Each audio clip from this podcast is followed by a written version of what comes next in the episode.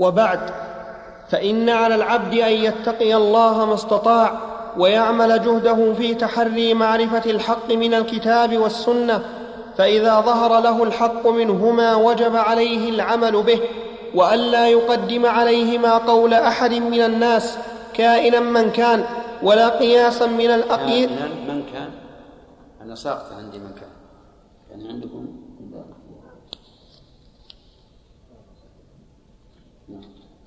ولا قياسا من الأقيسة أي قياس كان وعند التنازع يجب الرجوع إلى الكتاب والسنة فإنهما الصراط المستقيم والميزان العدل القويم. قال الله تعالى فإن تنازعتم في شيء فردوه إلى الله والرسول إن كنتم تؤمنون بالله واليوم الآخر ذلك خير وأحسن, وأحسن تأويلا والرد إلى الله هو الرد إلى كتابه والرد إلى الرسول صلى الله عليه وسلم هو الرد إلى سنته وهديه حيا وميتا. وقال تعالى فلا وربك لا يؤمنون حتى يحكموك فيما شجر بينهم ثم لا يجدوا في أنفسهم حرجا مما قضيت ويسلموا تسليما. فأقسم الله تعالى بربوبيته لرسوله صلى الله عليه وسلم التي هي أخص ربوبية التي هي أخص ربوبية قسما مؤكدا على أن لا إيمان إلا بأن نحكم النبي صلى الله عليه وسلم في كل نزاع بيننا والا يكون في نفوسنا حرج وضيق مما قضى به رسول الله صلى الله عليه وسلم وأن نسلم لذلك تسليما تاما بالانقياد الكامل والتنفيذ. وتأمل كيف أكد التسليم بالمصدر فإنه يدل على أنه لا بد من تسليم تام لا انحراف فيه ولا توان. وتأمل أيضا المناسبة بين المقسم به والمقسم عليه فالمقسم به ربوبية الله لنبيه صلى الله عليه وسلم. والمقسم عليه هو عدم الإيمان إلا بتحكيم النبي صلى الله عليه وسلم تحكيما تاما. يستلزم الانشراح والانقياد والقبول فإن ربوبية الله لرسوله تقتضي أن يكون ما حكم به مطابقا لما أذن به مطابقا لما أذن به ربه ورضيه فإن مقتضى الربوبية ألا يقره على خطأ لا يرضاه له. عندي مقتضى الربوبية الخاصة الخاصة بالرسالة.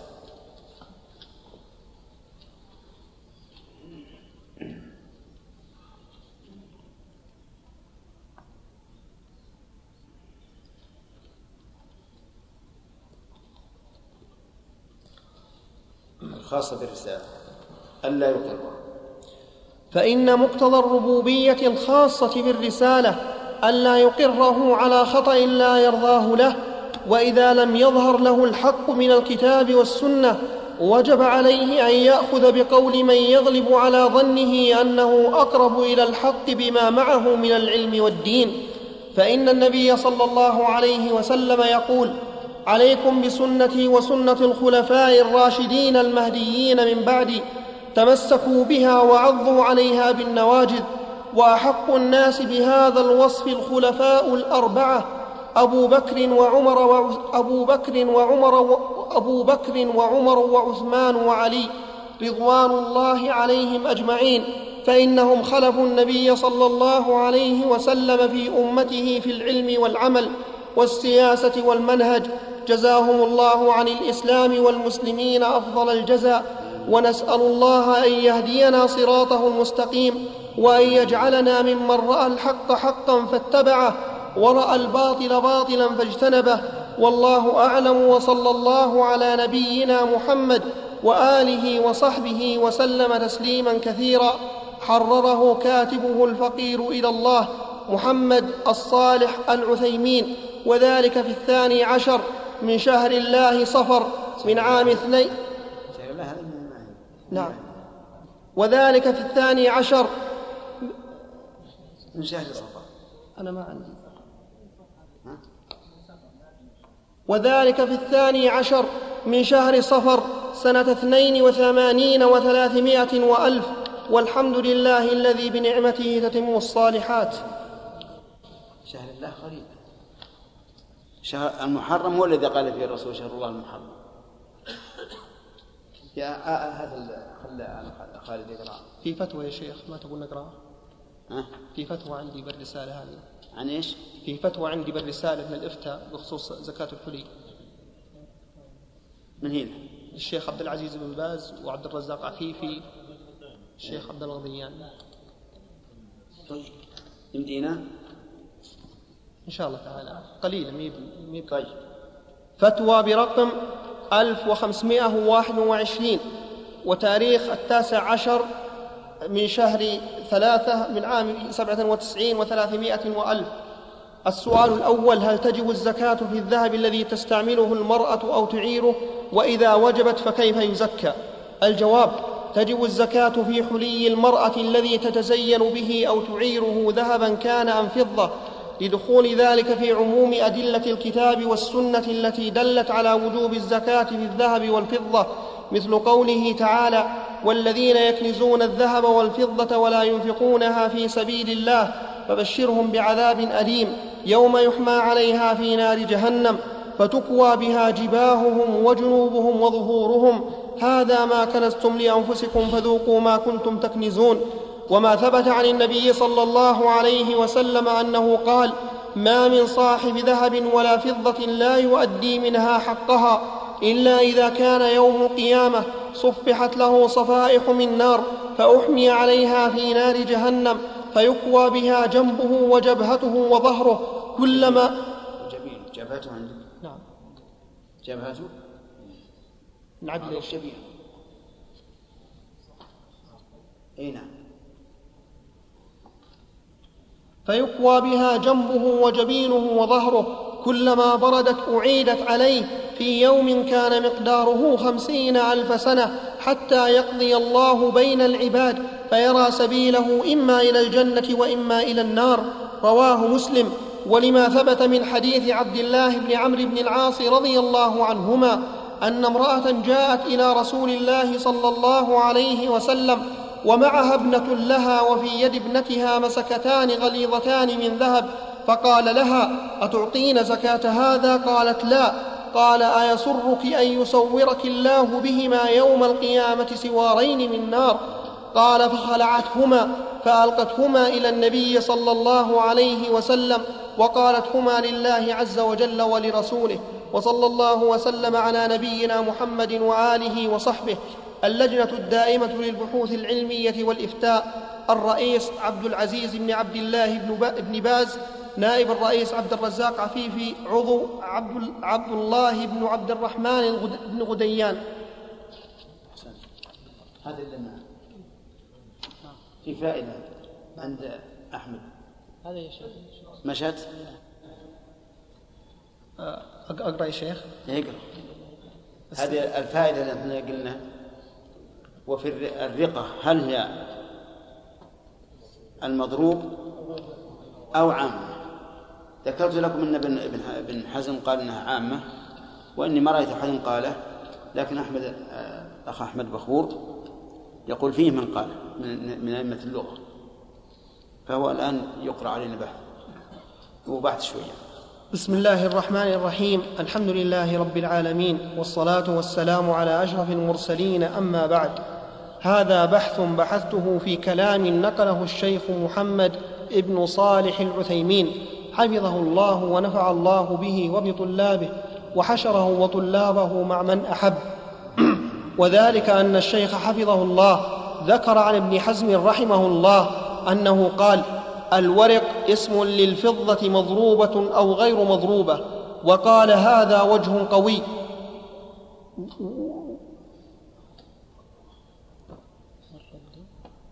و... و... تعال جنبه والرد خلوا يجي جنبي تعال جنبه تعال.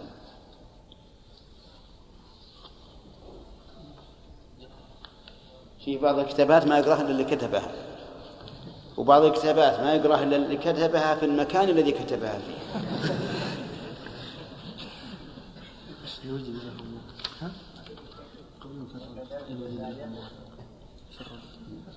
وقال هذا وجه قوي في الرد إن وجد له موافق من اللغة. وقد قمت بجمع كلام بعض العلماء والله أسأل أن يجعله خالصا لوجهه وأن ينفع به. اولا أبو عبيدة رحمه الله نقله الأزهري في تهذيب في تهذيب في تهذيب اللغة. الصحيح في تهذيب اللغة؟ في تهذيب اللغات؟ طيب.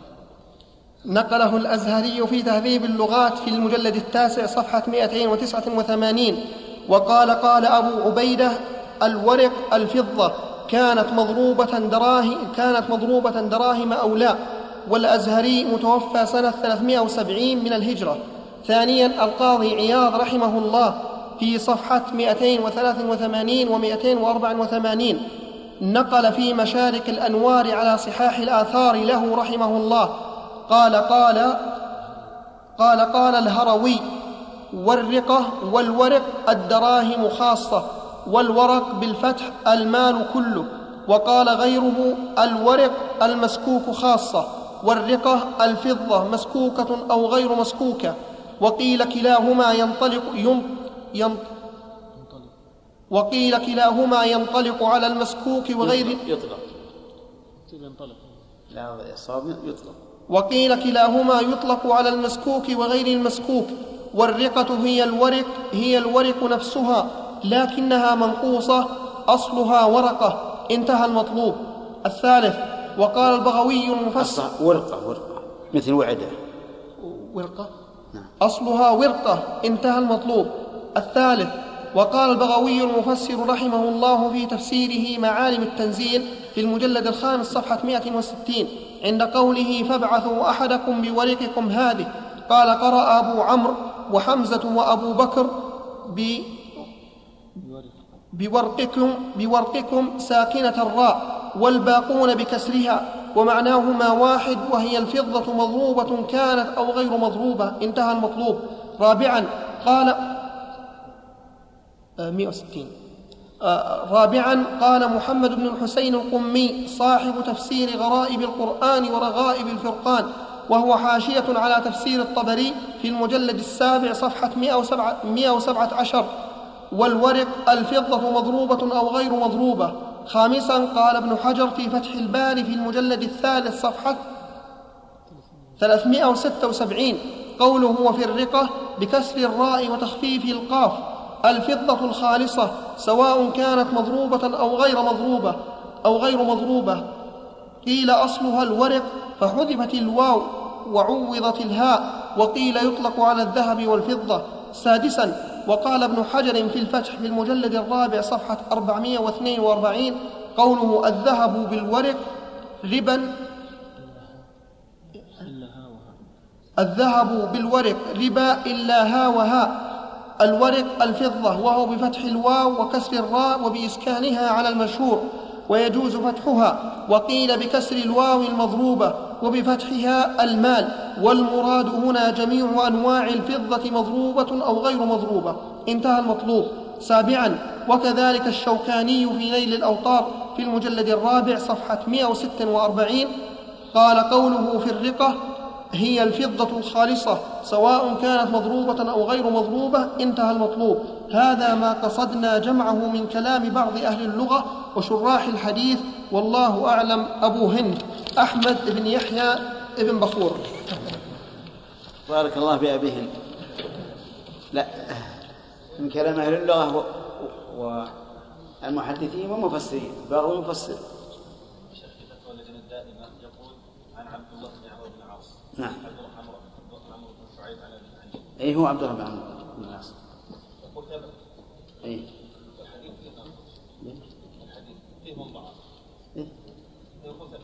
اي نعم.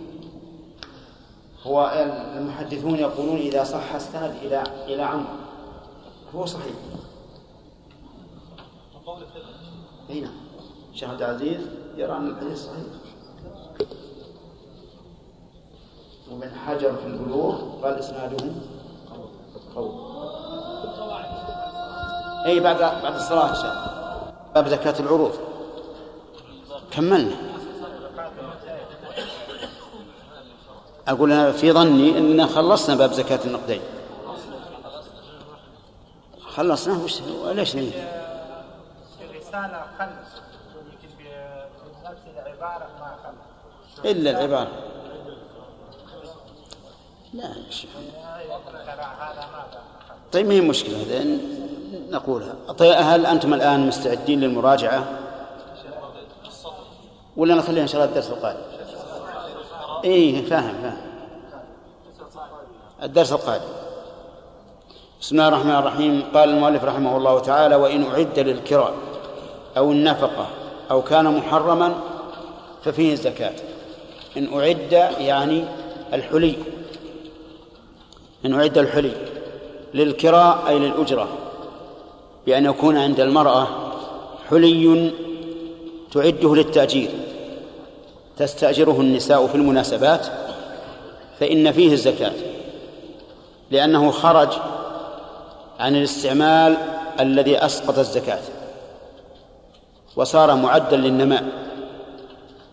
كذلك إذا عد للنفقة بأن يكون عند امرأة حلي أعدته للنفقة كلما احتاجت إلى طعام أو شراب أو أجرة بيت أو غير ذلك سحبت منه وباعت وأنفقت ففيه الزكاة لأنه الآن يشبه النقود حيث أعد للبيع والشراء وما أشبه ذلك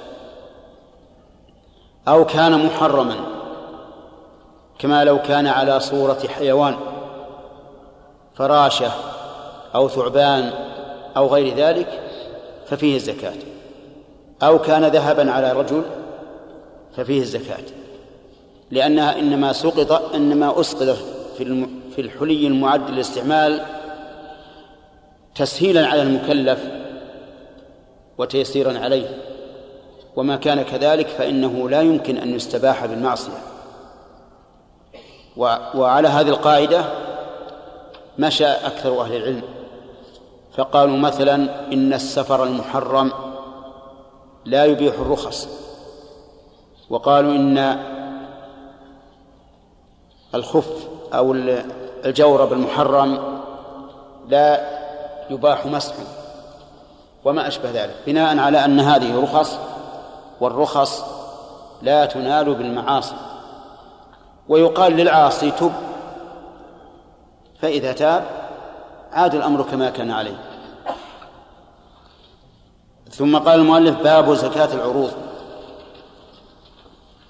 يعني العروض جمع عرض أو عرض بإسكان الراء. وهو المال المعد للتجارة. وسمي بذلك لأنه لا يستقر. يعرض ثم يزول. فإن المتجر لا يريد هذه السلعة بعينها وإنما يريد ربحها. ولهذا أوجبنا زكاتها في قيمتها لا في عينها. فالعروض إذن كل ما أعد للتجارة من أي نوع وأي صنف كان. وهو أعم أموال الزكاة وأشملها إذ أنه يدخل في العقارات وفي الأقمشة وفي الأواني وفي الحيوان وفي كل شيء. كل ما أعد للتجارة فهو عروض تجارة. والزكاة فيه واجبة. الزكاة في في عرض التجارة واجبة لدخوله في عموم قوله تعالى وفي أموالهم حق للسائل والمحروم. وقول النبي صلى الله عليه وآله وسلم لمعاذ بن جبل حين بعثه إلى اليمن أعلمهم أن الله افترض عليهم صدقة في أموالهم تؤخذ من أغنيائهم فترد على فقرائهم. فقال في أموالهم ولا شك أن عروض التجارة مال. فإن قال قائل إن الرسول صلى الله عليه وآله وسلم قال ليس على المسلم في عبده ولا فرسه صدقة. قلنا نعم قال ذلك ولكنه لم يقل ليس في العروض التي لا تراد بعينها وإنما تراد بقيمتها لم يقل إنه ليس فيها زكاة. وعبده في عبده وفرسه كلمة مضافة إلى الإنسان للاختصاص يعني الذي الذي جعله خاصا به يستعمله وينتفع به العبد والفرس والثوب والبيت الذي يسكنه والسيارة التي يستعملها ولو ولو للأجرة كل هذه ليس فيها زكاة لأن الإنسان اتخذها لنفسه لم يتخذها ليتجر بها يشتريها اليوم يبيعها غدا ولكن اتخذها لنفسه فليس فيها زكاة. ليس على المسلم في عبده ولا فرسه صدقة. وعلى هذا فمن استدل بهذا الحديث على عدم وجوب زكاة العروض فقد أبعد ثم إن الرسول عليه الصلاة والسلام ثبت عنه أنه قال إنما الأعمال بالنيات وإنما لكل امرئ ما نوى. ولو سألنا التاجر ماذا يريد بهذه الأموال؟ لقال أريد الذهب والفضة أريد النقدين. إذا اشتريت السلعة اليوم وربحتني غدا أو قبل غد بعتها. ليس لي قصد في في ذاتها إطلاقا. فعلى هذا نقول زكاة العروض واجبة بالنص والقياس وإن لم يكن نصا خاصا بها لكن العموم في أموالهم حق للسائل والمحروم. أخبرهم أن الله افترض عليهم صدقة في أموالهم تؤخذ من أغنيائهم فترد على فقرائهم. نعم. ولكن لوجوب الزكاة في عروض التجارة شروط. أشار المؤلف إليها بقوله إذا ملكها بفعله. هذه واحد. إذا كان ملكه لها بفعله كالشراء والاتهاب وقبول الهدية وما أشبه والمعنى دخلت في ملكه باختياره الشرط الثاني بنية التجارة. يعني لم يشتريها أو لم يملكها بفعله بنية الاقتناء أو بنية أخرى غير التجارة. لا بد أن يملكها بفعله بنية التجارة. الشرط الثالث وبلغت قيمتها نصابا. بلغت قيمتها نصابا. زكى قيمتها ما هو عينها قيمتها؟ فالشروط إذن ثلاثة.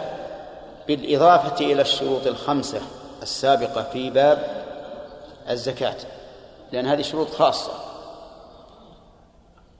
وما وما تقدم في أول كتاب الزكاة شروط عامة. وأفادنا المؤلف بقوله إذا ملكها أفادنا أنه ما بأي وسيلة ملكها سواء بشراء أو بعوض إجارة أو باتهاب أو بعوض خلع أو بصداق. أو بغير ذلك من أنواع التملكات. عام. كل تملك. مثاله اشترى رجل سيارة ليتكسب بها. فهذه عروض تجارة. إذا بلغت قيمتها نصابا ونواها حين الشراء.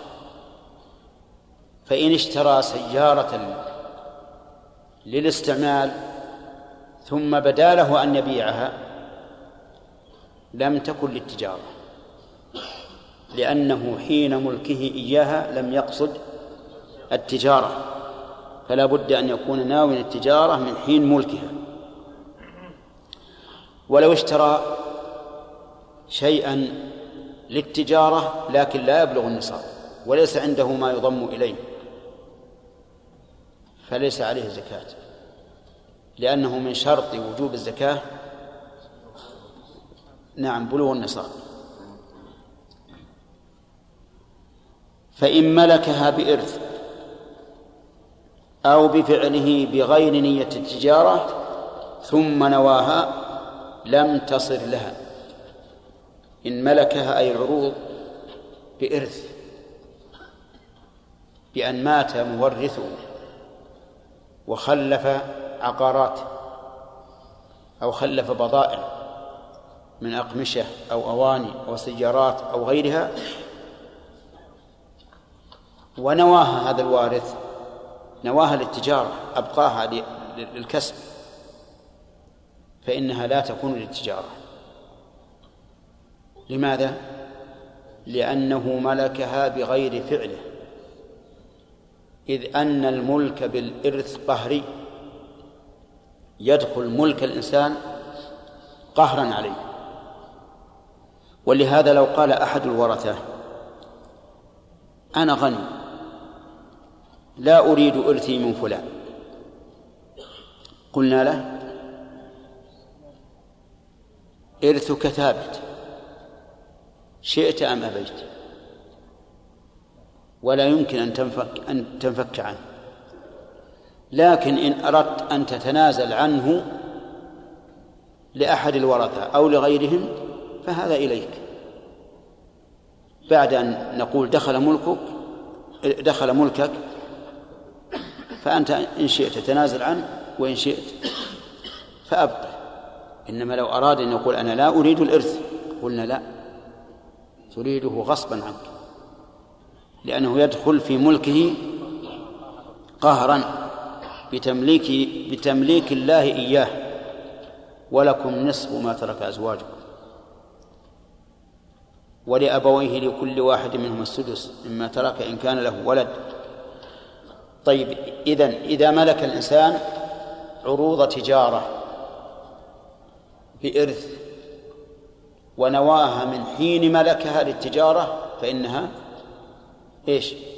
لا تكون للتجارة طيب. وهبه شخص سيارة.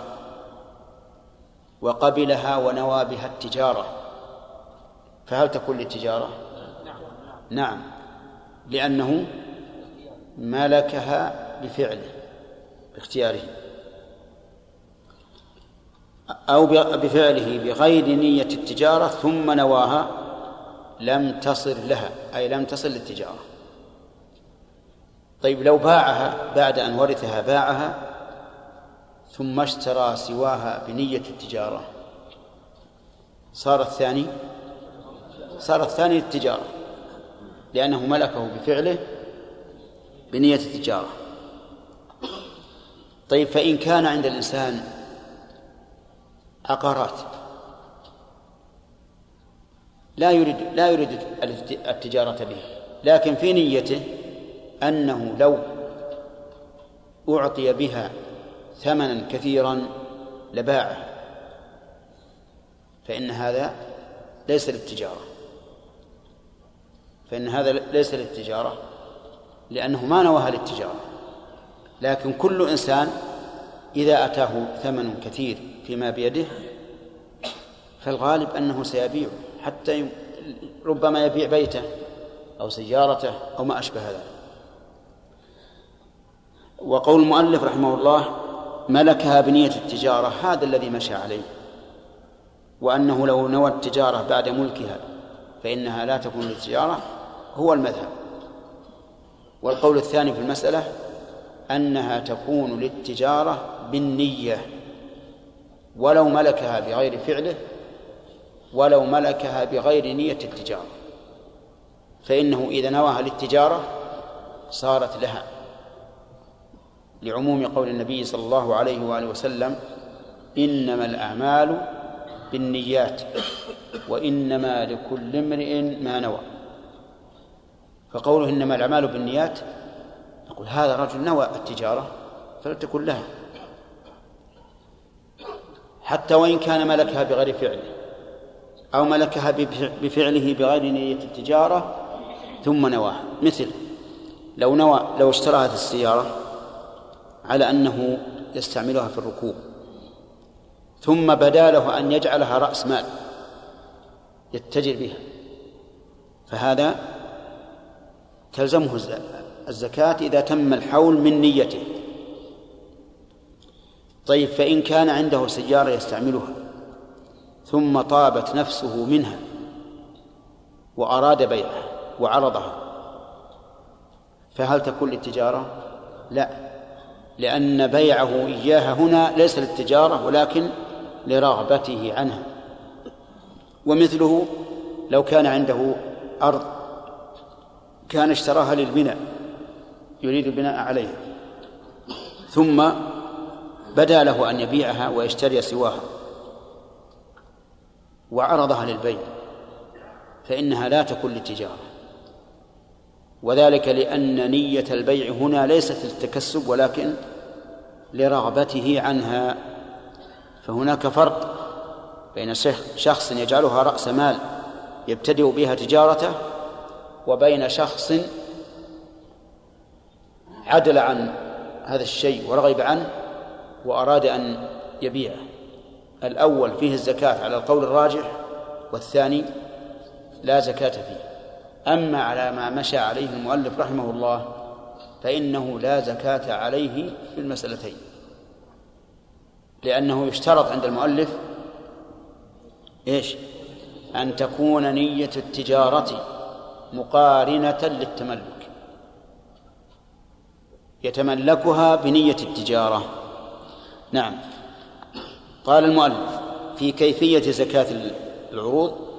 وتقوم عند الحول بالأحظ للفقراء من عين أو ورق. تقوم الضمير يعود على عروض التجارة. ولم يذكر المؤلف من يقومها. فيقومها صاحبها إن كان ذا خبرة بالأثمان. فإن لم يكن ذا خبرة فإنه يطلب من يعرف القيمة من ذوي الخبرة ويقومها. فإن قال قائل كيف نأمنه إذا كان ذا خبرة؟ قلنا لأن هذا عبادة والإنسان مؤتمن على عبادته. كما لو قال المريض أنا لا أستطيع أن أستعمل الماء وأريد أن أتيمم. هل نقول لابد أن نأتي بطبيب يفحص هذا الرجل؟ هل يقدر أو لا يقدر؟ لا هو أعلم. الزكاة أيضا مثلها. فإذا قال الرجل أنا أعرف قيم الأشياء وأنا ذو خبرة قلنا قومها أنت. أما إذا قال أنا لا أعرف قلنا له ادع من يقومها لك. وقوله عند الحول أي عند تمام الحول لأنه هو الوقت الذي تجب فيه الزكاة. فلا تقوم قبله قبل تمام الحول.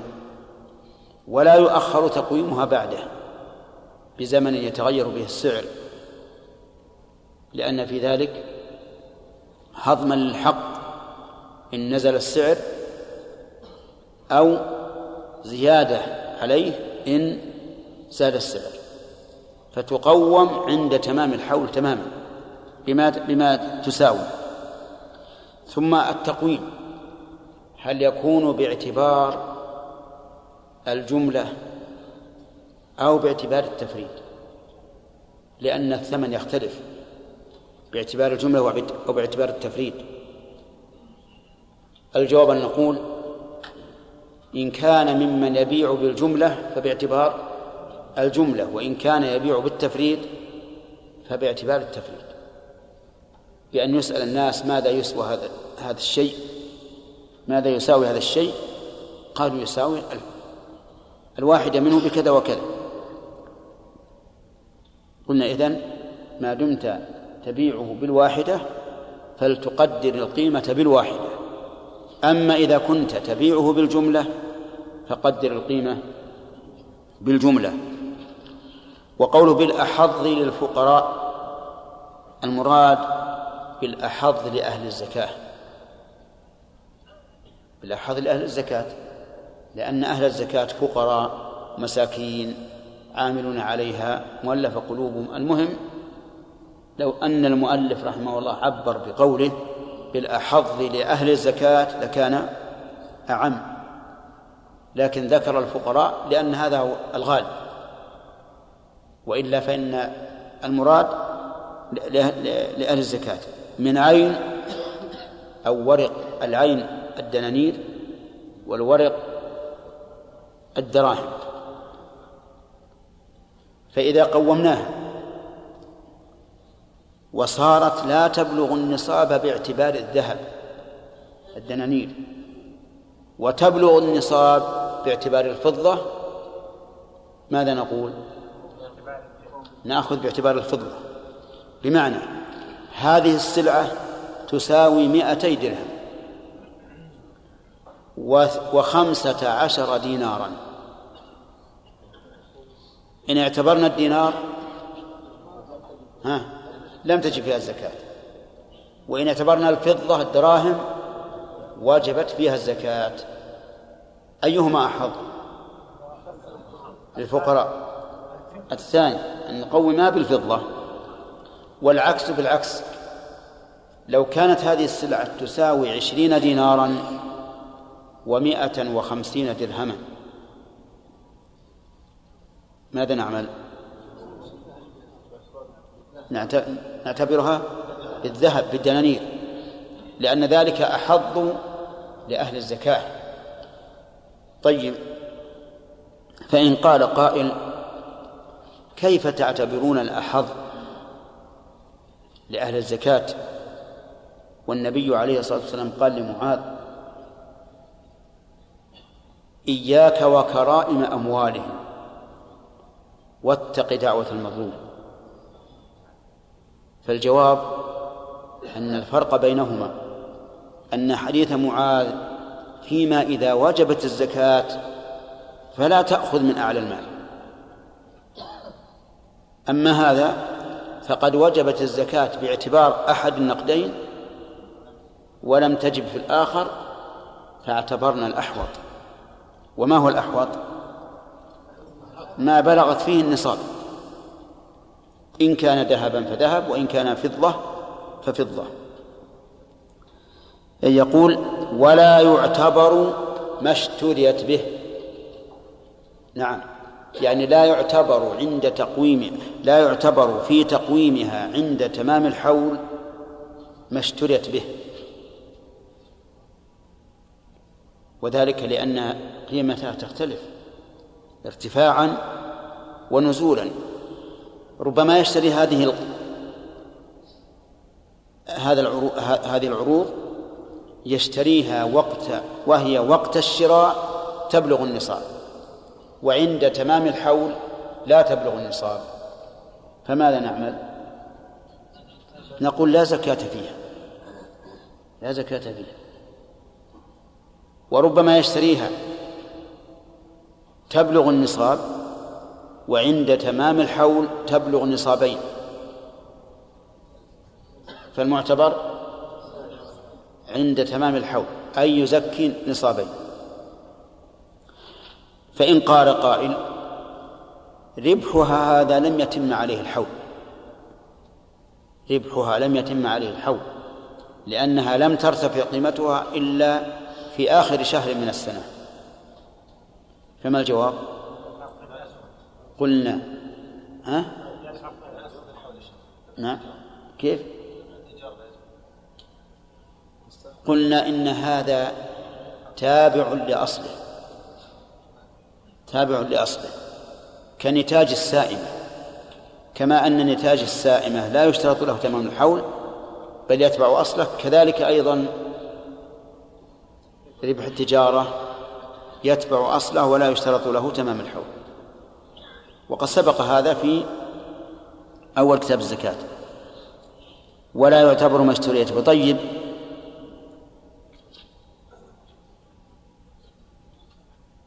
لو صارت حين حين الشراء تبلغ النصاب وعند تمام الحول تبلغ النصاب. ما المعتبر؟ أه؟ يستوي. لكن مع ذلك لا نقول يعتبر ما اشترى حتى في هذه الحال نقول يعتبر ما كان قيمة لها عند تمام الحول. وإن اشترى عرضا بنصاب من أثمان أو عروض بنى على حوله طيب في مسألة ما ذكرها هنا لكن نسأل عنها لو كان عنده مئة درهم وعروض يساوي مئة درهم فهل عليه زكاة؟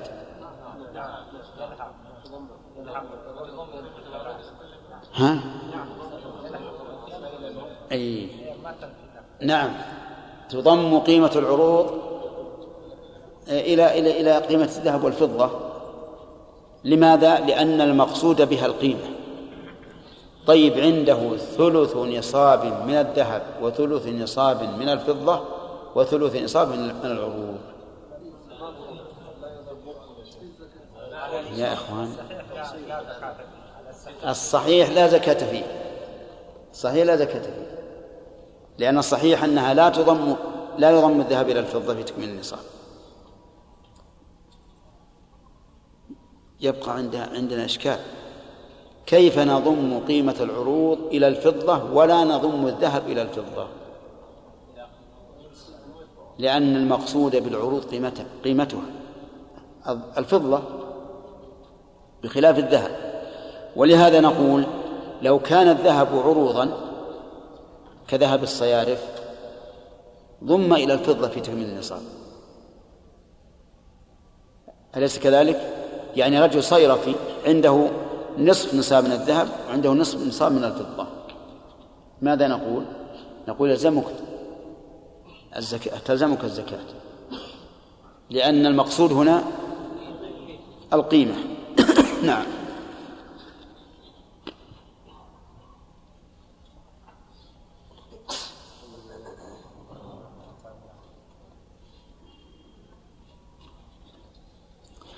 طيب. يقول إن اشترى عرضا بنصاب من أثمان. انتهينا منها. وإن اشترى عرضا بنصاب من أثمان أو عروض بنى على حوله وإن اشتراه أي العرض بسائمة لم يبن. اشترى عرضا بنصاب من أثمان.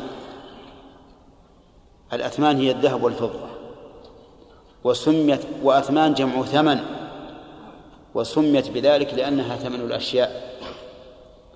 اشترى عرضا بنصاب من الأثمان. يعني رجل مثاله رجل عنده مئة درهم.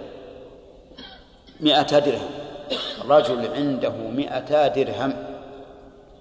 في أثناء الحول اشترى بها عرضا. فهل يستأنف الحول؟ أو يبني على الأول؟ يبني على الأول. فمثال المثال نوضح مرة أخرى رجل عنده مئة درهم ملكها في رمضان. ثم اشترى في محرم عرضا للتجارة. فهل يزكي هذا العرض إذا جاء رمضان أو إذا جاء محرم؟ إذا جاء رمضان. لأن العروض يبنى الحول فيها على على الأول. يبنى على الأول. طيب عنده ألف ريال ملكها في رمضان. وفي شعبان من السنة الثانية اشترى عرضا فجاء رمضان. فهل يزكي العرض؟ يزكي العرض. عن ألف ريال. ألف ريال. نصاب. طيب إذن العروض تنبني على زكاة الأثمان في الحول. كذلك أيضا اشترى عرضا بنصاب من عروض. يعني عرض بدل عرض. كرجل عنده سيارة للتجارة وفي أثناء الحول أبدلها بسيارة أخرى للتجارة. هل يبني على حول الأولى؟ نعم. نعم لأن المقصود القيمة وتبادل واختلاف العينين ليس مقصودا. وما اشترى السيارة الثانية لأنه يريد أن يستعملها لكن يريد الاتجار. فصار هنا يبني في حول العروض على حول الأثمان وفي حول الأثمان على حول العروض لأن المقصود شيء واحد. وإن اشتراه بسائمة لم يبني اشتراه أي العرض بسائمة.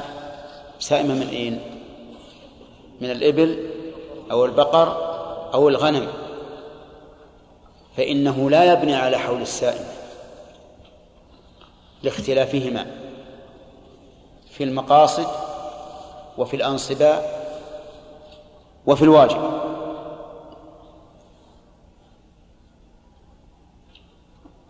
مثال ذلك رجل عنده أربعون شاة سائمة. رجل عنده أربعون شاة سائمة. ملكها في رمضان. وفي محرم اشترى بها عروضا. اشترى بها عروضا اشترى سيارة اشترى أرضا للتجارة.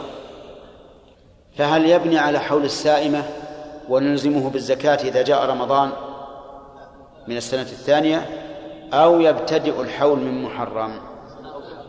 يبتدئ الحول من محرم. لماذا؟ لاختلافهما قصدا. واختلافهما نصابا. واختلافهما واجبا. فلا ينبني بعضهما على بعض من أجل هذا الاختلاف. طيب بالعكس لو كان عنده عروض ملكها في رمضان ثم اشترى بها سائمة في محرم فهل يبني على حول العروض؟ ونقول إذا جاء رمضان فزكي هذه السائمة؟ لا. لما ذكرنا في التعليل للمسألة الأولى. طيب عنده دراهم ملكها في رمضان وفي محرم اشترى بها سائمة. فهل يبني على حول الدراهم؟ لا. نقول لا لا تبني فإذا جاء المحرم من السنة الثانية وجبت عليك الزكاة. و وذلك للاختلاف كما قال المؤلف.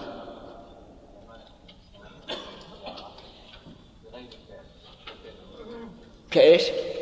نعم. نعم. نعم. السؤال يقول إذا قلنا إذا ملكها بفعله أو بغير فعله ملكها بإثم عروض التجارة. ثم نواها للتجارة. يقول المؤلف يرى أنها لا تجب الزكاة فيها. يقول لأن الزكاة لا بد أن تكون نيتها أي نية ما فيه الزكاة مقرونة بالتملك. فإذا ملكها بغير نية التجارة فهي داخلة في قوله ليس على المسلم في عبده ولا فرسه صدقة. ومجرد النية لا يؤثر. هذا كلام المؤلف. والصحيح أنها يؤثر. الصحيح أنه يؤثر. نعم. ولو ملكها قهرا المذهب ما فيه ما فيها ما فيها زكاة. لأنه بغير اختياره.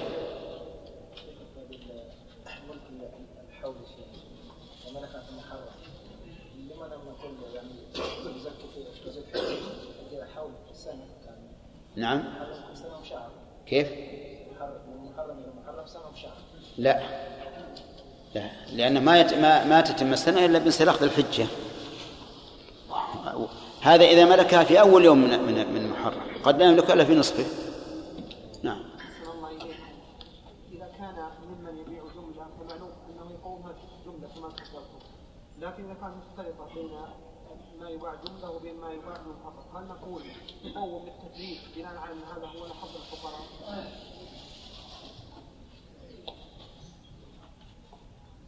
لا هذه من جنس كرائم الأموال. السؤال يقول إذا كان يبيع جملة وتفريد هل نعتبر التفريد أو الجملة؟ لأن التفريد أحد للفقراء. نقول هذا مثل أخذ الكرائم لكن ينبغي أن يعتمد في ذلك على الأكثر. إذا كان الأكثر التفريد فتفريد إذا كان الأكثر الجملة فجملة. نعم؟ الأكثر بيعي. نعم. لو انه اشترى في مثلا عنده من الذهب وفي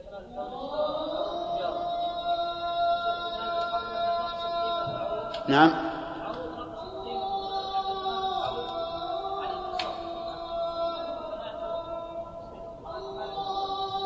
فلا زكاة فيه ما في زكاة. خلى بعد الأذان بعد الأذان.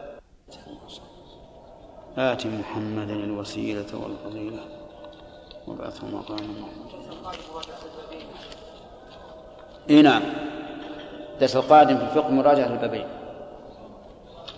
والله يعين. نعم. من ناصر.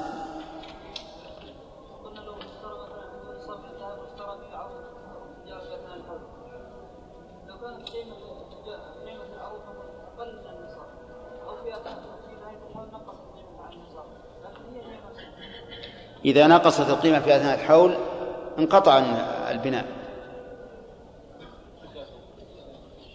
يعني لو كان اشتراها بمئتي درهم وفي أثناء الحول نزلت إلى 190 ثم ارتفعت إلى 200 نبدأ من الارتفاع الثاني.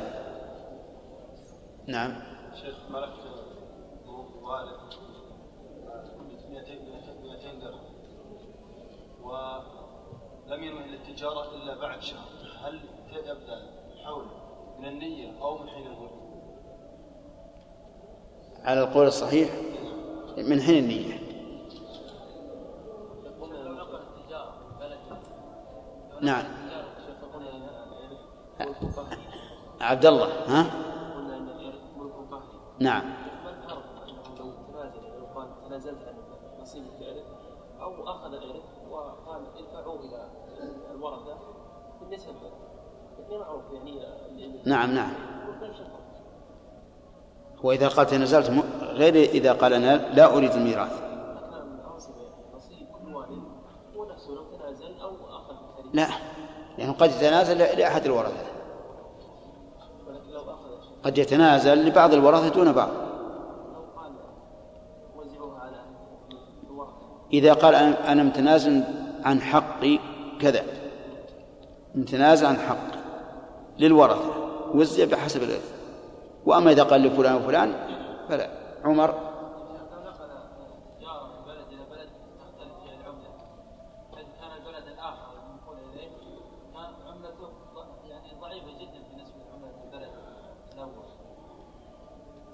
لكن لماذا نقلها؟ أحسنت. معناه أنها ستزيد قيمتها في البلد المنقول إليه لولا نقصت فيها عاد إذا إذا اختلف السعر فيما بين النقلين فيما بين نقلها إلى إلى وصولها يمكن. إذا- إذا نقل البلد الآخر وقومناه بعمله البلد الآخر كانت ضعيفه ما ما ما تبلغ النصاب؟ لا هو لا يمكن ينقلها للتج... وهو متجر أبدا إلا وهو يعلم أنه إذا إذا ذهب إلى الثاني سيربح. ما يخالف العملة ضعيفة.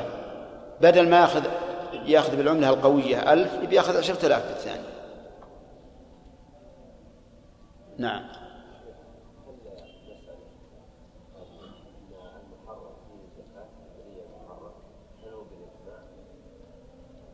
ما أدري ما أدري هو الإجماع أو أو بعد.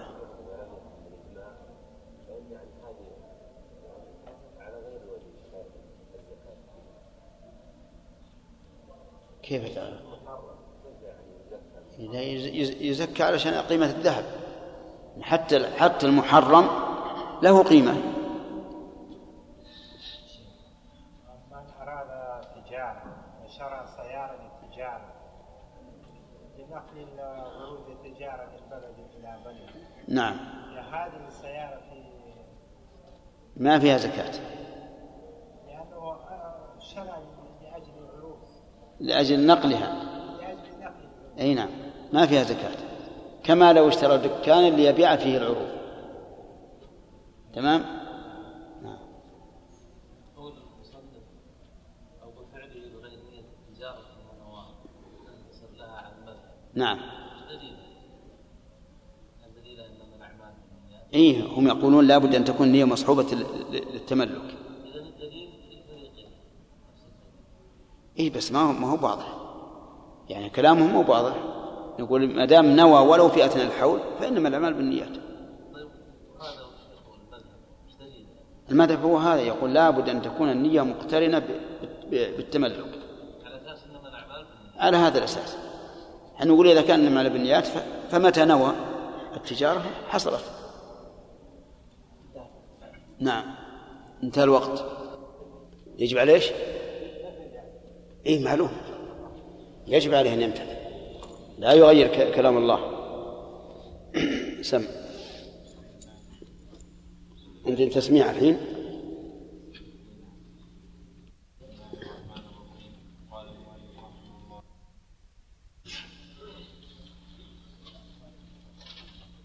متى تجب الزكاة في الذهب؟ در العامل. إذا بلغ عشرين مثقالا. طيب إذا كان عنده عشرة مثاقيل. فلا زكاة عليه؟ ومتى تجب في الفضة؟ نعم. إذا بلغ 200 درهم. مائتي درهم. كم مائتي درهم المثقال؟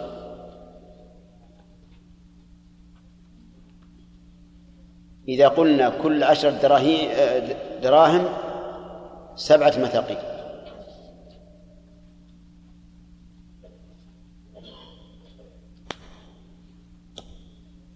إذا قلنا كل عشرة دراهم سبعة مثاقيل فكم تكون مائتين درهم؟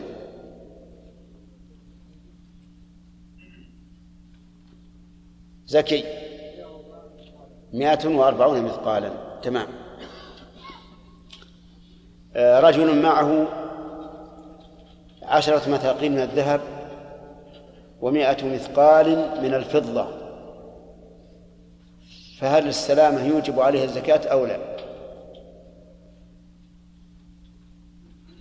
مو موجود مو هذا السلامة؟ ما هو موجود. طيب. هذا الذي خافض الرأس. لا. يلا. قل نعم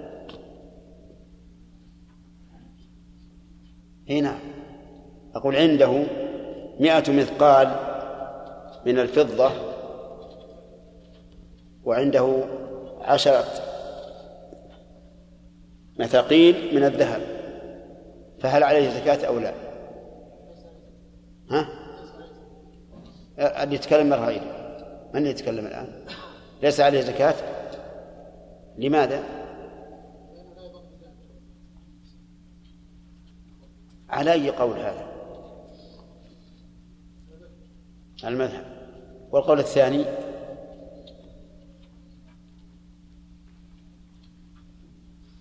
طيب آدم؟ فيه زكاة. لأنه مئة. مئة مثقال من الفضة.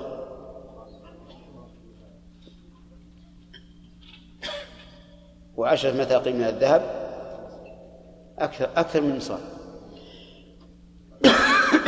طيب القول الثاني في المسألة.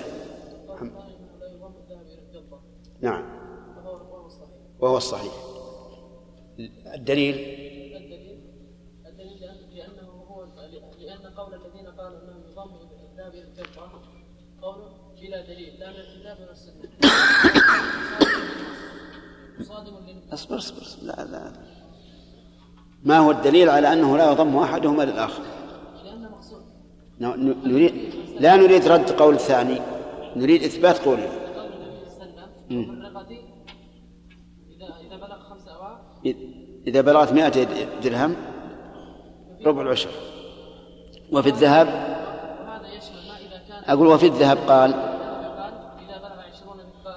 دينارا. وهذا يشمل ما إذا كان عنده نصاب من الذهب يك- يكمل به النصاب أو كان عنده نصاب من الفضة يكمل به نصاب الذهب المهم هذا يدل على أن الذهب إذا لم يبلغ عشرين دينارا والفضة مائتي درهم لا زكاة فلا زكاة. وعلى هذا فلا يضم أحدهما إلى الآخر. هل هناك قياس يؤيد هذا؟ نعم.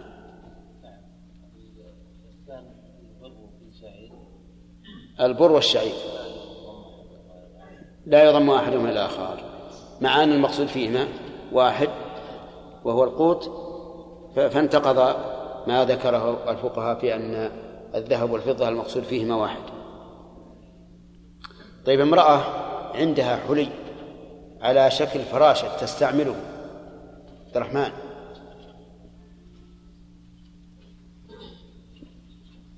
نعم. اي نعم أنت.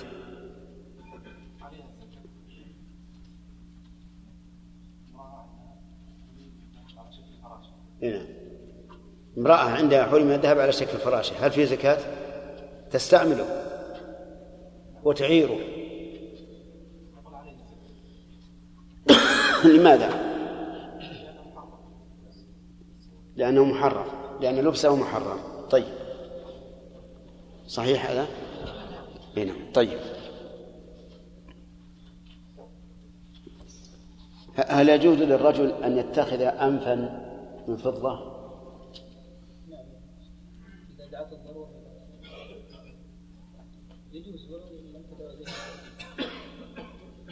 وين بالضرورة؟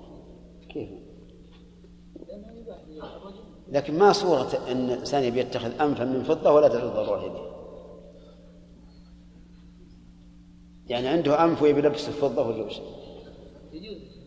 يجوز. طيب والذهب؟ نعم. طيب إذا كان كذلك فهل فيه الزكاة؟ ما اتخذه أنفا. هل يزكيه أو لا؟ نعم. عنده عنده دنانير أخرى. عنده دنانير يكمل بها النصاب. ها؟ يزكيه وعلى المذهب؟ لا يزكي. والصحيح أنه يزكي. طيب. يشترط لوجوب الزكاة في عروض التجارة؟ يشترط لها شروط. عبد الله؟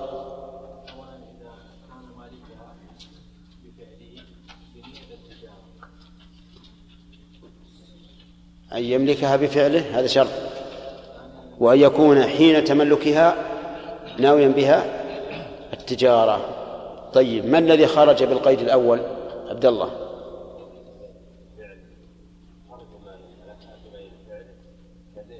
كالإرث. لو ملكها بإرث ونوى بها التجارة لم تصل للتجارة. حتى لو كانت عند الميت للتجارة فإنها لا تكون لهذا لا تكون لهذا للتجارة. يعني لما مثل ورث بقالة فلا زكاة فيها لأنه ملكها ها بغير فعله. طيب لو ملكها بهبة يا خليل ملكها بهبة وهبت له هذه البقالة فملكها. لماذا؟ بغير اختيار الهبة؟ هل أحد يجبره على قبول الهبة؟ بغير فعله. وهل القبول فعل ولا غير فعل؟ قال وهبتك هذه البقالة قال قبلت. هل هذا فعل ولا غير فعل؟ نعم. ما أنشأ الفعل. طيب لو اشتراها بنية التجارة. ما الفرق؟ لأن البائع أطلق عليه الإيجاب وهو قبل. وهذا وهذا الواهب أطلق عليه الهبة فقبل هذا هو قصد ذهاب الاشتراك قصد إيش؟ فعل الاشتراك مو اشترى وإذا فعل الاتهاب لكنه ما تقول يا عامر؟ تجب؟ خلافا لمن؟ خلافا لمن؟ خلافا لخليل. طيب ليش تجب؟ ما هي ما هي بتبرع نعم تبرع ولكن ولكن ما كان فعله لأنه إنشاء ردها ولا لا ما تقولون في القولين. الثاني صحيح. الثاني صحيح لأن الهبة ما هي قهر باختيارك. لكن الفرق بينها وبين البيع أن الهبة عقد تبرع والبيع عقد معاوضة وهذا لا يؤثر.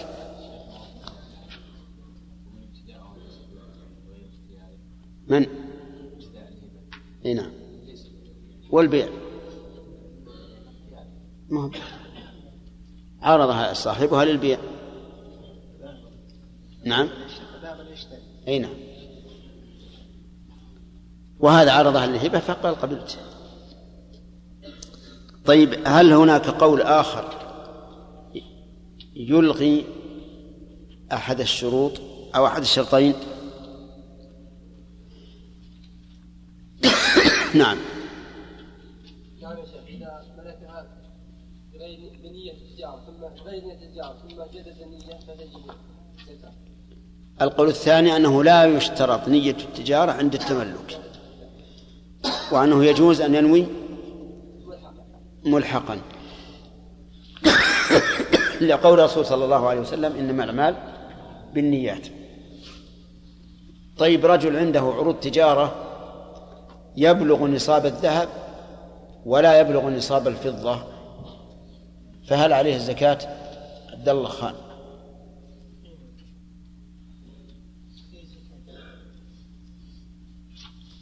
فيها زكاة؟ لا يبلغ نصاب الفضة. بلا نصاب الذهب.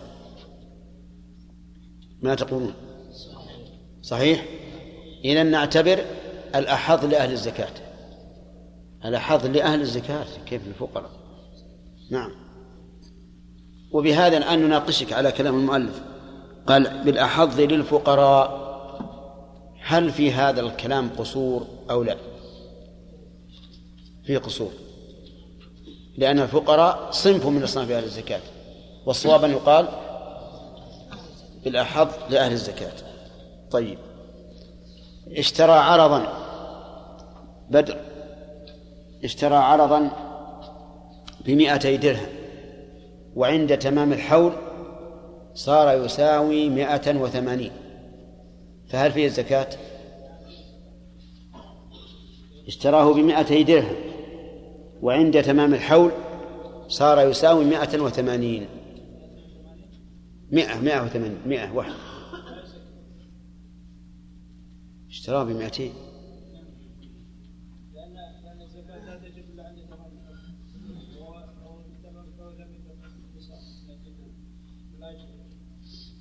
ما تقولون؟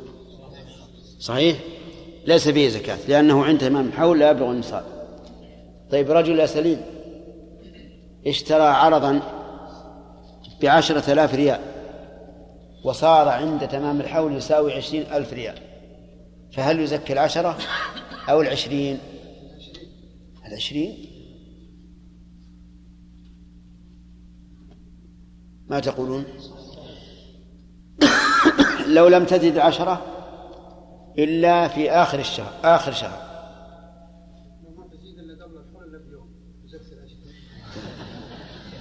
بارك الله فيك صح. لما تزيد إلا قبل الحول بيوم زكى العشرين نعم. لأن ربح التجارة لا يشترط له تمام الحول. رجل عنده عروض تجارة ولما مضى ثلاثة وأرباع السنة باعه بنقد. ما تقول يا خالد؟ الخلط هل يبني على الحول الأول أو يستأنف حولا؟ يبني على الحول الأول. لماذا؟ الآن هو مضى ثلاث أرباع سنة يا شيخ. نعم. مضى ثلاثة أرباع السنة وهو, وهو عروض تجارة. ثم باعه بنقد. وتمت السنة وهو النقد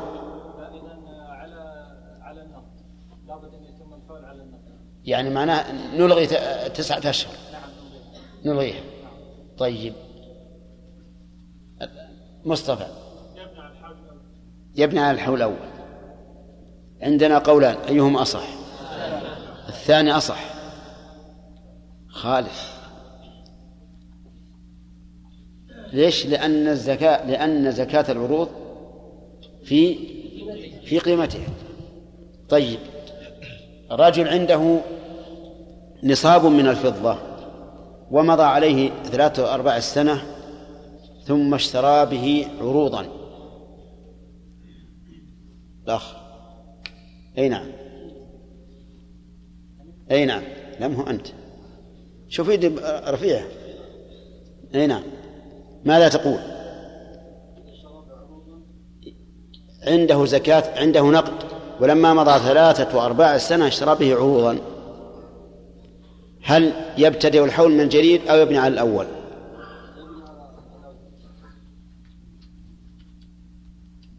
وش تقول؟ صحيح؟ لأن زكاة العروض في قيمتها. بارك الله فيك. طيب رجل عنده سائمة موسى. تعرف السائمة؟ يعني أربعين شاة سائمة. ولما مضى نصف الحول باعها بنقد دراهم. هل يبني على حولها أو يستأنف الحول؟ لا يبني لا يبني لماذا؟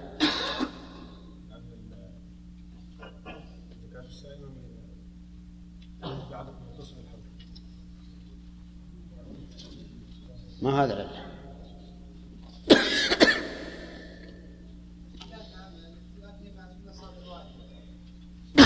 نعم. لا يبني على حول السائمة لاختلافهما في النصاب والقدر. نعم. والمقصد.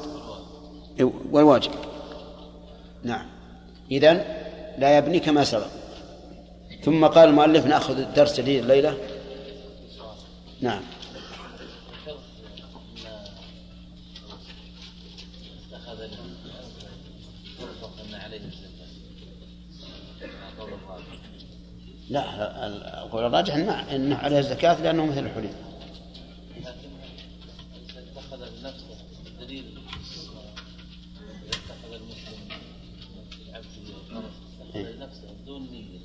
لكن أقرب الظاهر إنك ما حضرت آه، شرح هذا إيه. لا إحنا ذكرنا انه إنه فرق بين هذا وهذا لأن الفرس لا تجب فيه الزكاة أصلا. والذهب والفضة تجب فيهما الزكاة. النية ما لها ما لها أثر. النية ما لها أثر. الذهب والفضة يجب فيها الزكاة على كل حال لأنها تجب الزكاة في عينها. هذا مبني على وجوب زكاة الحلي خلافه هو نفسه. الزكاة معلوم ما عليه شيء. ما يرى لكن إحنا ذكرنا صحيح الوجوب وقرأنا الرسالة. نعم. بالنسبة للأنفال يا شيخ ما يعتبر حلي بالنسبة للابس ضرورة. لولا الضرورة ما لبسها أي كل واحد. لا لا فرق. نعم. ثم قال المؤلف باب زكاة الفطر. أخر المؤلف زكاة الفطر عن زكاة الأموال لأن زكاة الفطر لا تجب في المال. إذ ليس هناك مال تجب فيه الزكاة إنما تجب في الذمة فتعلقها في الذمة أقوى من تعلق زكاة الأموال. وأضافها إلى الفطر كما جاء في الحديث فرض رسول الله صلى الله عليه وآله وسلم صدقة الفطر أضافها إليه لأنه سببها أي سبب وجوبها. فسبب وجوبها الفطر. الفطر من من رمضان. والحكمة في ذلك أي في وجوب الزكاة الفطر من رمضان ما ذكره النبي عليه الصلاة والسلام. طهرة للصائم من اللغو والرفث. وشكرا لله عز وجل على إتمام الشهر. وفائدة أخرى أنها طعمة للمساكين في ذلك اليوم الذي هو يوم عيد وفرح وسرور فكان من الحكمة أن يعطوا هذه الزكاة من أجل أن يشاركوا الأغنياء في الفرح والسرور. وقول زكاة الفطر سيأتينا إن شاء الله فيما بعد أنها تجب بغروب الشمس آخر يوم من رمضان لأنه هو الذي يتحقق به الفطر من رمضان. قال تجب على كل مسلم تجب الفاعل يعود على زكاة الفطر. وقوله على كل مسلم خرج به من ليس مسلما كاليهودي والنصراني والوثني وغيرهم. فلا زك فلا تجب عليه زكاة. لحديث ابن عمر فرض رسول الله صلى الله عليه وآله وسلم زكاة الفطر صاعا من تمر أو صاعا من شعير على الذكر والأنثى والحر والعبد والصغير والكبير من المسلمين من المسلمين. ولأن الزكاة طهرة والكافر ليس أهلا للطهرة إلا بالإسلام لا يطهره إلا الإسلام. وظاهر كلام المؤلف حتى ولو كان عبدا لشخص وهو كافر إنه لا لا تجب لا تجب زكاة الفطر في حقه. وهو كذلك. فضل له يوم العيد وليلته صاع. فضل له أي عنده يوم العيد وليلته أي ليلة العيد. وهما منصوبان على الظرفية. وقول الصاع هذا فاعل فضل. وإنما خص الصاع الواجب خص الصاع لأنه الواجب إذ لا يجب على الإنسان أكثر أكثر من صاع ولا نعم ولا يسقط عنه ما دون الصاع بل يخرج ما ما قدر عليه. عن قوته وقوت عياله. قوته يعني مأكله ومشربه. قوت عياله كذلك. وحوائجه. حوائج الأصلية هي ما تدعو الحاجة إلى وجوده في البيت. لأن هناك ضرورة وحاجة وفضل. الضرورة معروف. الحاجة هي ما احتاج البيت إلى وجوده. والكمال ما لا يحتاج إلى وجوده. فإذا فضل عن حوائجه الأصلية ومن باب أولى عن ضرورته هذا الصاع وجبت عليه زكاة الفطر. لأنه هو المقدر شرعا. قال ولا يمنعها الدين إلا بطلبه. نعم استفدنا أيضا من قول المؤلف رحمه الله على كل مسلم فضل الله إلى آخره أنه ذكر الشرط الأول الإسلام والشرط الثاني الغنى على الوجه الذي ذكره بأن يكون عنده يوم العيد وليلته صاع زائد عن قوته وقوت عياله وحوائجه الأصلية. وظاهر كلام المؤلف أنه إذا تم الشرطان وجبت وإن لم يصم رمضان. وإن لم يصم. كما لو كان كبيرا لا يطيق الصوم فإنه يزكي زكاة الفطر. ودليل ذلك حديث ابن عمر. الصغير والكبير والصغير يشمل حتى الذي في المهد وهو لا ولا لا يصوم. فيشمل هنا كل مسلم من صام ومن لم يصوم. المرأة النفساء إذا إذا نفست من أول يوم من رمضان وبقيت إلى عشر من شوال سيمضي عليها الشهر كله لم تصم. فهل عليها زكاة الفطر؟ لأنها مسلمة وعندها ما يزيد على قوتها وقوت عيالها وحوائج الأصلية قال ولا يمنعها الدين إلا بطلبه. لا يمنعها أي لا يمنع وجوبها الدين إلا بطلبه. خلافا لزكاة المال فقد سبق أن الدين يمنع الوجوب على المشهور من من المذهب. وعلى هذا فهذا وعلى هذا فيكون ما ذكره المؤلف من الفروق بين زكاة الفطر وزكاة المال. أن الدين لا يمنعها إلا بطلبه وإنما لم يمنعها الدين لأن الدين يتعلق بالمال وزكاة الفطر تتعلق بالذمة. وإنما منعها بطلبه من أجل إيفاء الدين المطالب به لقول النبي عليه الصلاة والسلام مطل الغني ظلم. فلهذا نقول إذا كان مطالبا به قال أعطني ديني وليس عنده إلا صاع فإنه يعطى الدائن يعطى هذا الصاع.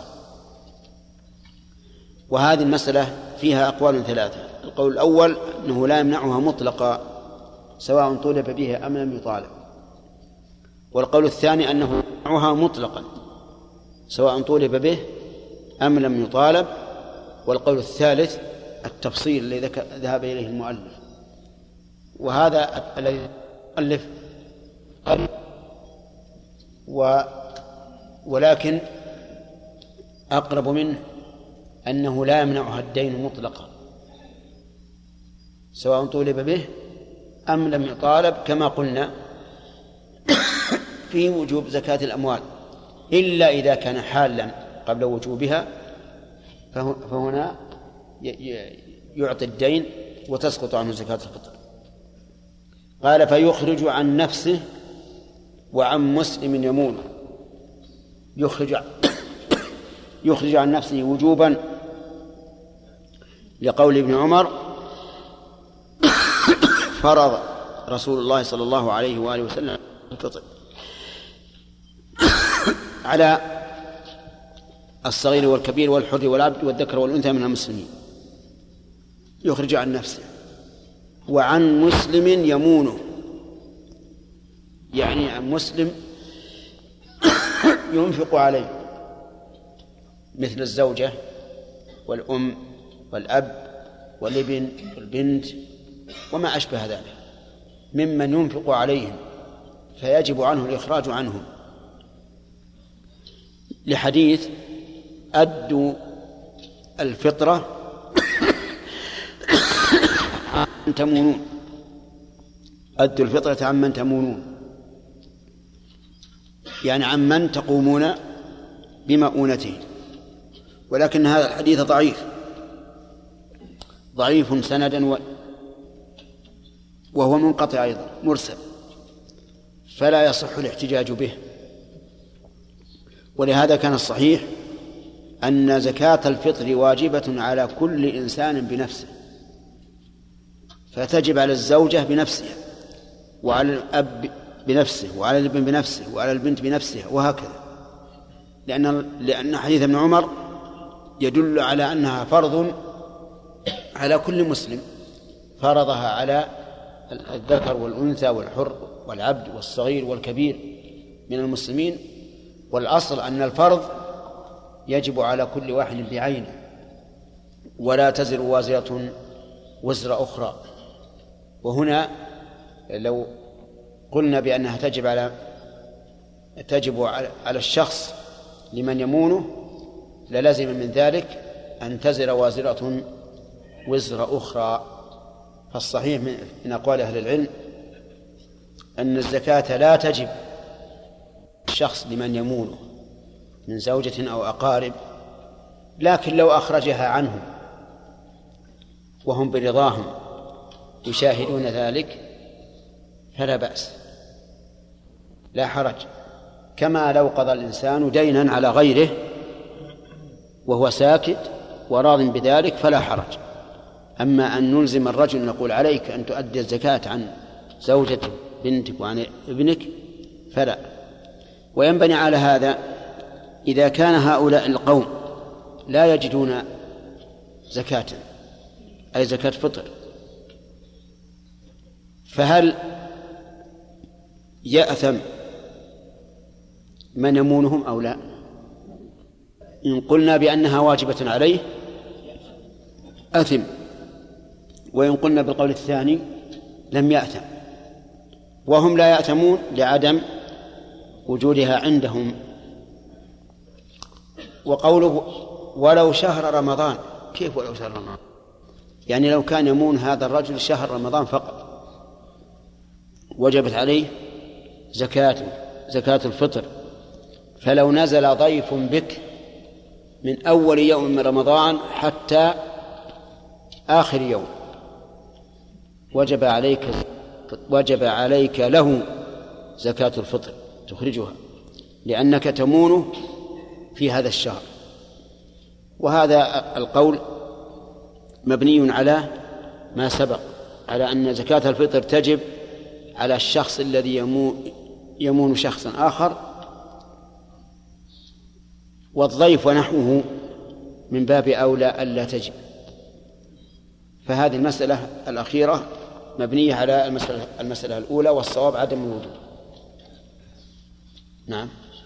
هو هذا ترى امتداد للمناقشة. نعم. إلى أنه سهل هذا. بس عجيب يعني. ها؟ أقول هنا ما تجب الصغير والكبير أسأل يعني. ولا أي نعم.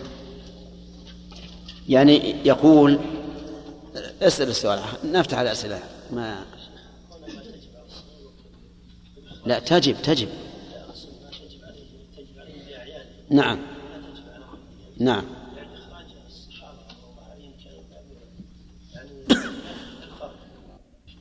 إخراج ماذا كانوا يفعل أخرجوا إيش؟ ما هو يخرجون؟ فرضها على الصغير والكبير. فالذين يخرجون إنما إن صح عنهم أنهم يخرجون عن عن من عندهم فهذا على سبيل التبرع. نعم. نعم ها.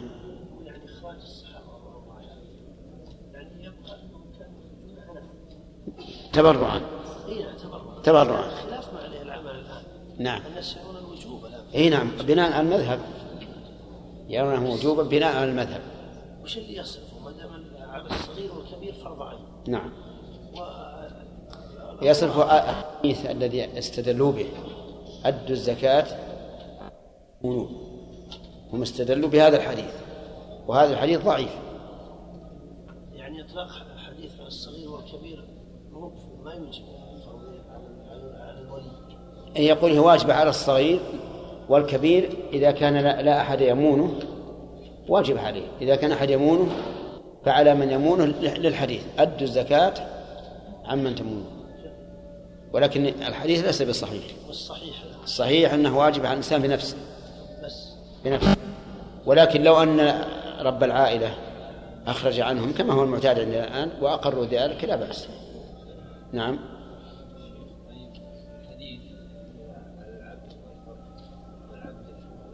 نعم. نعم العبد لا يملك. فإذا لم يكن عنده شيء يملكه فلا فلا شيء عليه. كغيرها من الواجبات. نعم. ما ما هو بصريح. هذا هذا ربما يستدل به على أن وهذا ليس بصريح. لا نقول إن العبد إذا لم يكن له مال فإنها تسقط عنه. ولكن يؤدي عنه عنه سيده. يؤدي عنه سيده. وجوبا نتوقف فيه حتى نراجعه. نعم. إيش؟ الا طيب النفس إذا نفست من أول يوم يوم من رمضان. نعم. أي نعم. ما هي شهر رمضان. اي لا تصوم. هي هي هي مطالبة به. ثم هذا بناء على الأغلب. ولا معلوم أن الصغير ما هو بيصوم؟ الصغير اللي في المهد لا يصوم. لكن بناء على الأغلب. لا ما ينتهي لأن طعمة المساكين ما تنتهي طعمة للمساكين ما تنتهي. نعم. نعم. كالزكاة. كزكاة المال. يخرجها عنه. يخرجها من ماله من مال الصبي. وجوبا. اي نعم. إذا لم يكن له مال فلا, شيء عليه. الصفوف. أما السواد الخفيفة الدقيقة فلا تضر. خلاص. في أيضا أنا بسأل عند القيام من التشهد الأول متى يرفع الإنسان يديه؟ هل هو إذا قام أو إذا هم بالقيام؟ إذا قام. أي نعم. ورأيت بعض الناس يرفع يديه وهو جالس قبل أن ينهض. ولا شك أن هذا خطأ في الفهم. خطأ في الفهم. لأن لفظ الحديث حين يقوم وفي بعضها إذا قام. أما قبل أما وهو جالس لو كان لفظ الحديث حين ينهض حين ينهض إذا كان في احتمال أنه يرفع يديه وهو جالس.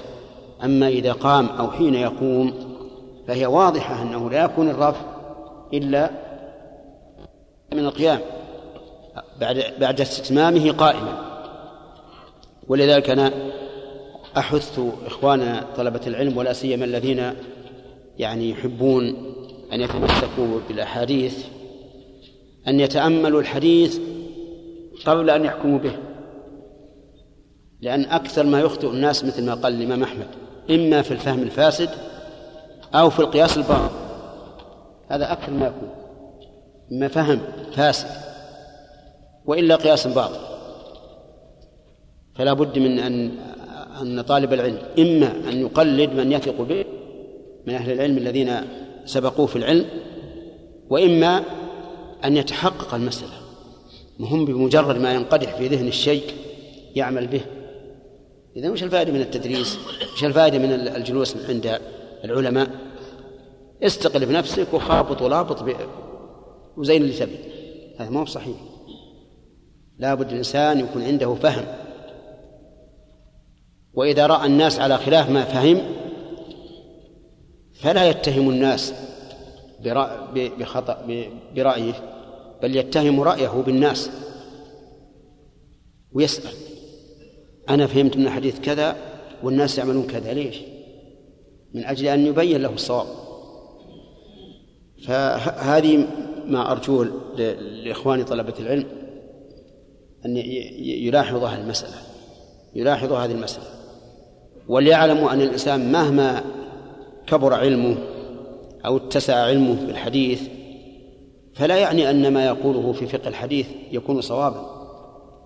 كثير من علماء من علماء الحديث اللي عندهم يعني آه، علم بارز برزوا به على غيرهم يكون لهم خطأ كبير في الفقهيات. فهناك شيء نعم فعلم الحديث شيء وعلم الفقه شيء آخر. لذلك وجب التنبيه. نعم.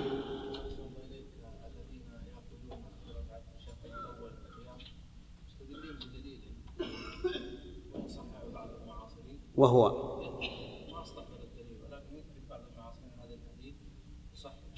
ما يخالف لو صح. عند القيام التشهد الأول صح من في البخاري من حديث ابن عمر؟ عند القيام التشهد. لكن هل وإذا نهض أو إذا قام؟ هذا محل ولا مسألة إن, إن ثبوت